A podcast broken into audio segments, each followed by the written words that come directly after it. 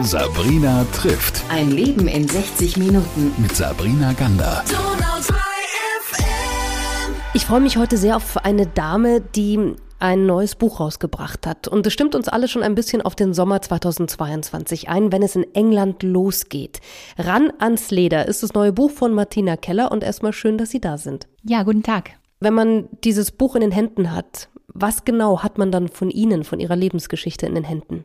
Naja, den Fußballteil meiner Lebensgeschichte, ein bisschen Journalismus auch. Und es geht auch um Leidenschaft, Fanleidenschaft, aber auch Spielleidenschaft. Und ich finde das ganz schön, wenn man dieses Buch liest, dass man mit ihnen ihre Geschichte nicht nur erfährt, sondern parallel dazu, finde ich, auch ein bisschen Frauenfußballwissen bekommt. Fangen wir doch mal ganz von vorne an.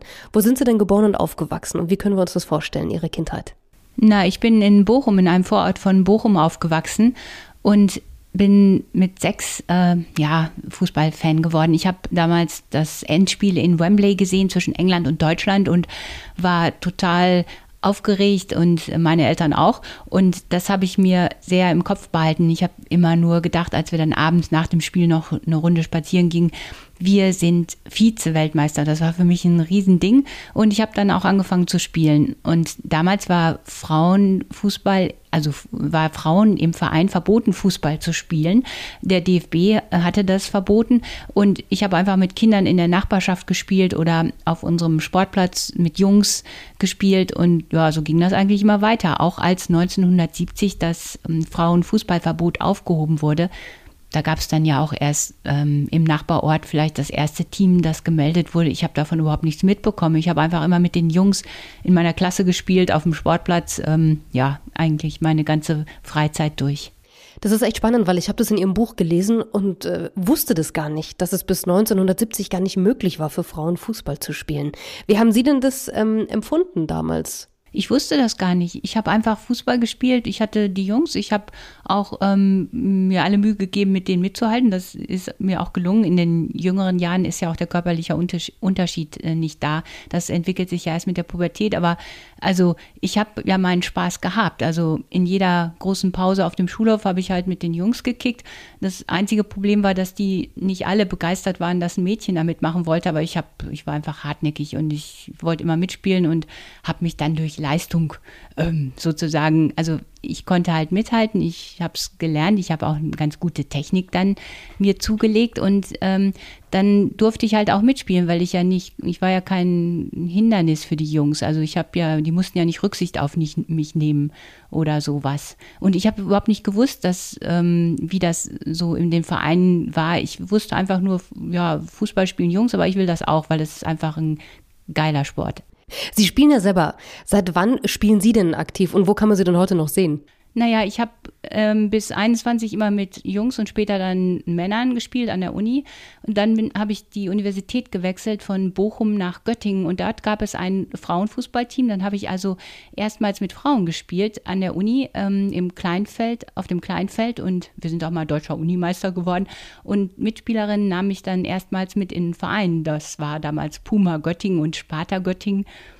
Ich glaube, Sparta spielte sogar in der damals obersten Spielklasse, was aber nicht viel heißt, weil es gab nur 3 zu der Zeit. Und dann habe ich so noch weiter gekickt, später in Husum auch im Verein, aber dann wieder mit Freizeitteams, bis ich so Anfang, Mitte 30 war. Ja, und dann gab es eine lange Fußballpause. Das heißt, ich habe dann noch sporadisch mal gespielt, aber nicht mehr regelmäßig. Habe den Tango Argentino entdeckt und irgendwann in meinen älteren Tagen mit 56 hat es mich wieder erwischt und ich habe wieder angefangen, weil es gab so einen Zufall. Also es gab jemanden in meinem Büro, einen jüngeren Kollegen, der hatte eine Freundin, die war auch Fußballfan und die hat auch gespielt und dann habe ich gedacht, wäre doch schön, wenn ich mal wieder mit tun könnte. Ja, und so bin ich zu meinem heutigen Club gekommen, Union 03 in Hamburg.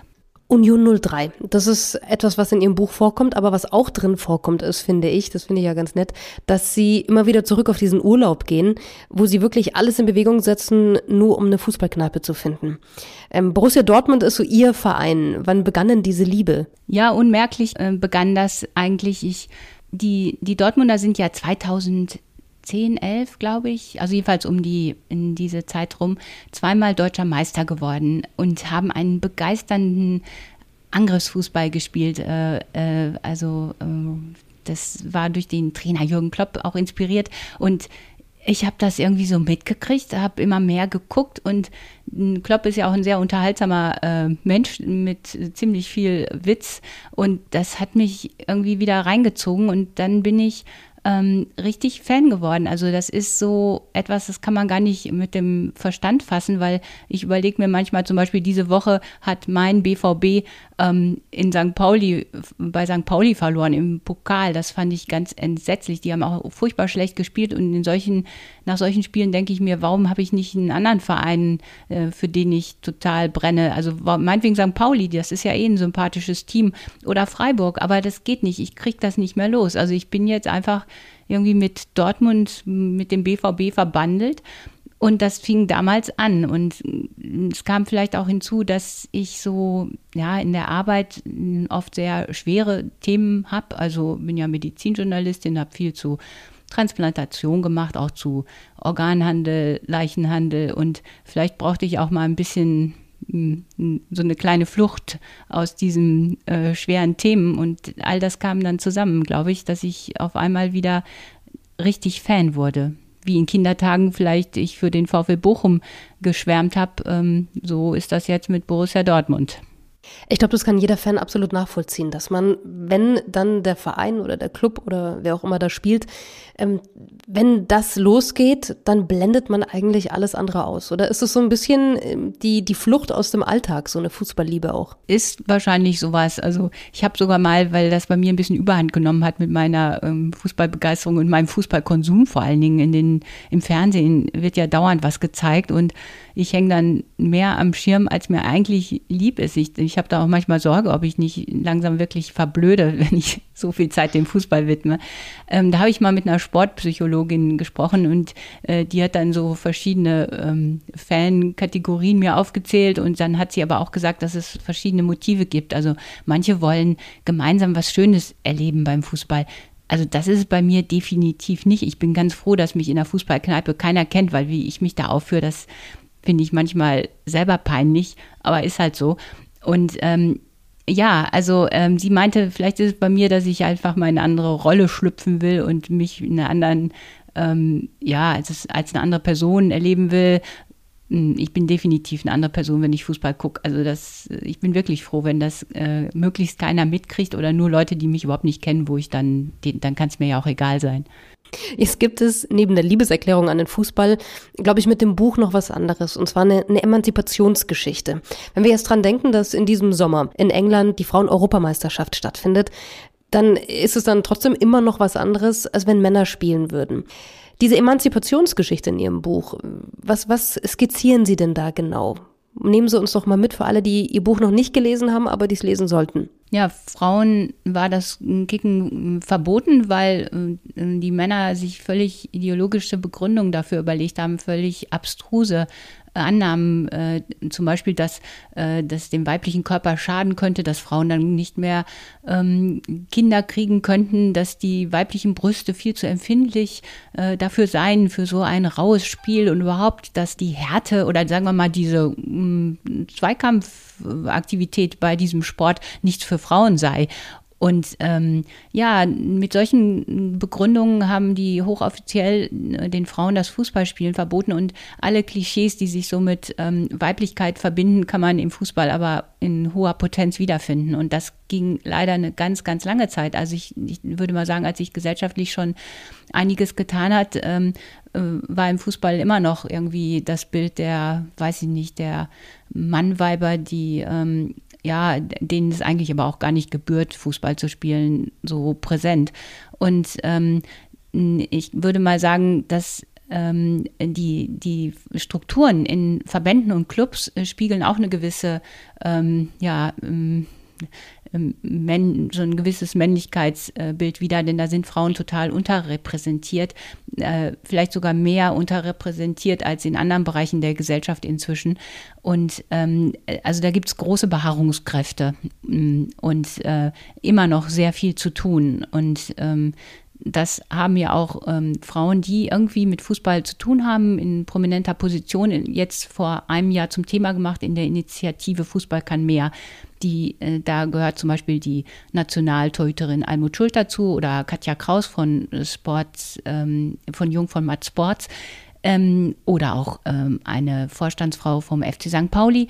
Und die fordern halt zum Beispiel die Quote für den Deutschen Fußballbund, aber auch für Clubs, für andere, für Unterverbände, Landesverbände, weil sich einfach zu wenig tut in Sachen Gleichstellung. Was würden Sie sich denn wünschen? Was müsste sich denn da ändern? Also ich glaube ja, dass die Bereitschaft da ist und Frauenfußball durchaus auch mittlerweile durch ganz bekannte Persönlichkeiten, Sie haben ja, glaube ich, selbst was über Bibiana Steinhaus auch gemacht, ist eine deutsche Fußballschiedsrichterin für alle, die sie nicht kennen. Es gibt ja durchaus Frauen, die mittlerweile bekannt und sehr beliebt sind. Aber was muss denn da passieren, dass das so in die breite Masse, in die Köpfe reinkommt? Es braucht auch mehr Aufmerksamkeit. Also zum Beispiel in den Medien ist der Fußball von Frauen noch sehr stark unterrepräsentiert. Es ist ganz schwierig, mal ein Spiel der Bundesliga zu schauen. Also da wird vielleicht eins pro Woche gehighlightet und die Zuschauerzahlen in den Stadien sind dann auch ganz gering. Dann ist die Stimmung nicht so wie bei den Männerspielen, also in Corona-Zeiten, das ist jetzt eine Ausnahme. Und wenn da zum Beispiel mehr Aufmerksamkeit drauf ist, mehr Medienpräsenz auch, dann wird das auch populärer und dann wird das auch wiederum wirtschaftlich interessanter und da müsste sich zum Beispiel eine Menge ändern. Und ich würde auch die Forderung von Fußball kann mehr auf jeden Fall teilen. Also eine Quote wäre wichtig, mehr Medienaufmerksamkeit, außerdem gegen den Sexismus im Sport was tun. Es gibt immer mal wieder Beispiele von Männern, die sagen, Frauen haben im Fußball oder im Profifußball nichts zu suchen. Also da muss man sich entschieden gegen verwehren. Und dann könnte sich viel mehr noch entwickeln. Es ist einfach ein super Sport und der sollte Mädchen auch wirklich eröffnet werden und die sollen nicht konkurrieren um Platzzeiten und Trainerzeiten, die sollen genauso gefördert werden wie die Jungs. Ja, und auch der Spitzenfußball verdient wirklich Aufmerksamkeit. Das ist ein tolles Niveau, was die Frauen inzwischen erreicht haben. Ja, absolut, gehe ich ganz mit Ihnen. Also Ihr Buch, eine Liebeserklärung an den Fußball mit dem Titel Ran ans Leder. Da steht ein Subtitel drunter übrigens, Bekenntnisse einer Fußballverrückten steht noch auf diesem Buch drauf. Was macht denn eine Fußballverrückte aus Ihrer Sicht? Na, also bei mir hat das schon viele Facetten. Das eine ist, dass ich halt spiele. Das finde ich noch das Allerbeste daran. Also ich habe zweimal in der Woche Training. Ich spiele am Wochenende in einem Club, der zwar jetzt nur noch in der Frauen-Sonderklasse antritt, also auf Kleinfeld, aber nächste Saison vielleicht auch wieder Kreisliga und ja, das ist das eine. Was ein bisschen ungewöhnlich ist, dass ich halt mit jungen Frauen da auch zusammenspiele. Das heißt, wir haben auch ein paar über 30 und sogar 3, 4 über 40. Aber es sind auch Anfang 20-Jährige dabei und es gibt halt keinen Seniorinnenfußball, so wie es den Seniorenfußball bei den Männern gibt. Denn die Frauen, die damals jung waren und gekickt haben, die kann man dann nicht an der Hand abzählen. Aber es sind einfach sehr, sehr wenige gewesen, ne? Weil es halt verboten war. Gut, das ist das eine. Und das andere ist halt, ich bin halt Fan eines Clubs und verfolge die Spiele. Eigentlich, ich lasse mir fast kein Spiel entgehen. Natürlich im Fernsehen oder am Laptop, weil ich halt nicht in Dortmund lebe. Und das wäre auch ein teures Hobby, da immer eine Karte zu kriegen. Ja, und dann habe ich vor wenigen Jahren mir auch erlaubt, zum Thema mal zu arbeiten als Journalistin, eigentlich auch als eine Art Abwechslung und auch, ich dachte, das ist eine entspannende Variante des Journalismus, hat sich nicht ganz so bestätigt. Also das ist halt auch ein Bereich, der sehr kontrolliert wird, der Sport-Fußball-Journalismus, das war mir vorher nicht so klar. Also ich habe ein paar Situationen erlebt, die ich jetzt als Medizinjournalistin nicht erlebt habe in vielen, vielen Jahren der Arbeit, der journalistischen Arbeit. Was meinen Sie da jetzt genau? Bei einem Interview wurden mir mal sehr viele Zitate gestrichen bei einem Thema, wo ich nie damit gerechnet hätte. Also ich habe dann gekämpft und es am Ende hat man sich geeinigt. Aber wenn ungefähr ein Viertel der O-Töne, die ich da zur Autorisierung vorlegen musste, gestrichen wird. Erstmal, dann kriegt man schon einen Schock und sowas kannte ich nicht aus meinen bisherigen Arbeitsbereichen überhaupt, dass man O-Töne vorlegen muss, selbst bei Berichten über Jugendfußball, Mädchenfußball, das finde ich auch schon bemerkenswert. Also es wurde da doch dringend drum gebeten, sagen wir mal so. Und ich habe auch mal bei einem Trainingslager mitgemacht, wo das war, ich sage jetzt nicht ganz genau, welches das war, aber das endete damit, dass der Pressemann sich bei der Chefredaktion meines Auftraggebers über mich beschwert hat. Also einfach, weil ich meine normale journalistische Arbeit getan habe. Solche Sachen habe ich vorher noch nie erlebt. Dann macht es dann mehr Spaß, einfach zu gucken und Fan zu sein wahrscheinlich, oder? Und selbst zu spielen. Naja, ich habe mich auch mal mit dem Charakter des Spiels befasst, mit der Fußballspielanalyse. Das ist so ein Versuch, praktisch die taktischen Möglichkeiten im Fußball noch mehr auszureizen, um sich einen Wettbewerbsvorteil zu erschaffen. Aber ermöglicht natürlich auch noch tiefere Einblicke in das Wesen dieses Spiels. Und ich habe eigentlich auf diese Art auch nochmal verstanden, was den Fußball so besonders macht, im Unterschied zum Beispiel zu Basketball oder Handball oder Hockey. Also es ist einfach ein viel unberechenbarer Sport als diese anderen Ballsportarten. Das sind mehr Spieler, es ist ein größeres Feld. Der Zufall spielt eine Rolle mit, zum Beispiel ein schlechter Platz, wie jetzt am Dienstag beim Pokalspiel St. Pauli gegen Dortmund, kommt dann der technisch besseren Mannschaft nicht gerade zugute. Das Wetter spielt eine Rolle. Also Bayern hat mal bei Schneesturm in Kiel verloren, ein Spiel, was die sonst nach der Papierform haushoch hätten gewinnen müssen. Also das ist einfach ein Sport, wo auch der Letzte den ersten Mal schlagen kann. Und gut, das war so eine Einsicht, die mir so sehr noch nicht klar, bevor ich mich mit dem Thema Spielanalyse befasst habe. Was ich aber auch noch ganz wunderbar an dem Sport finde, ist, dass es fast nichts braucht, um ihn auszuüben. Man kann in jedem Park, man kann auf dem Schulflur, man kann auf dem Schulhof kicken. Ich habe mal eine Reise nach Äthiopien gemacht, 2019, und bin da spazieren gegangen in Lalibela, in so einem kleinen Ort, der für seine Felsenkirchen berühmt ist. Und dann war da so ein abschüssiger Weg und da sah ich ein paar Jungs kicken. Und das war eher so ein Schuttplatz. Also rechts und links lagen Schuttberge. Die hatten sich aus Holzstangen ein Tor genagelt. Die hatten sowas Ähnliches wie einen Ball. Also es rollte schon irgendwie, aber war kein richtiger Fußball. Die hatten, kaum einer hatte einen Fußballschuhe an. Die haben in Sandalen oder sonstigen Schuhen oder barfuß gespielt, Trikots waren bunt gemischt. Naja, dann rollte ein Ball auf mich zu, ich habe zurückgeschossen, dann fragten sie, ob ich mitspielen will, dann habe ich mitgespielt.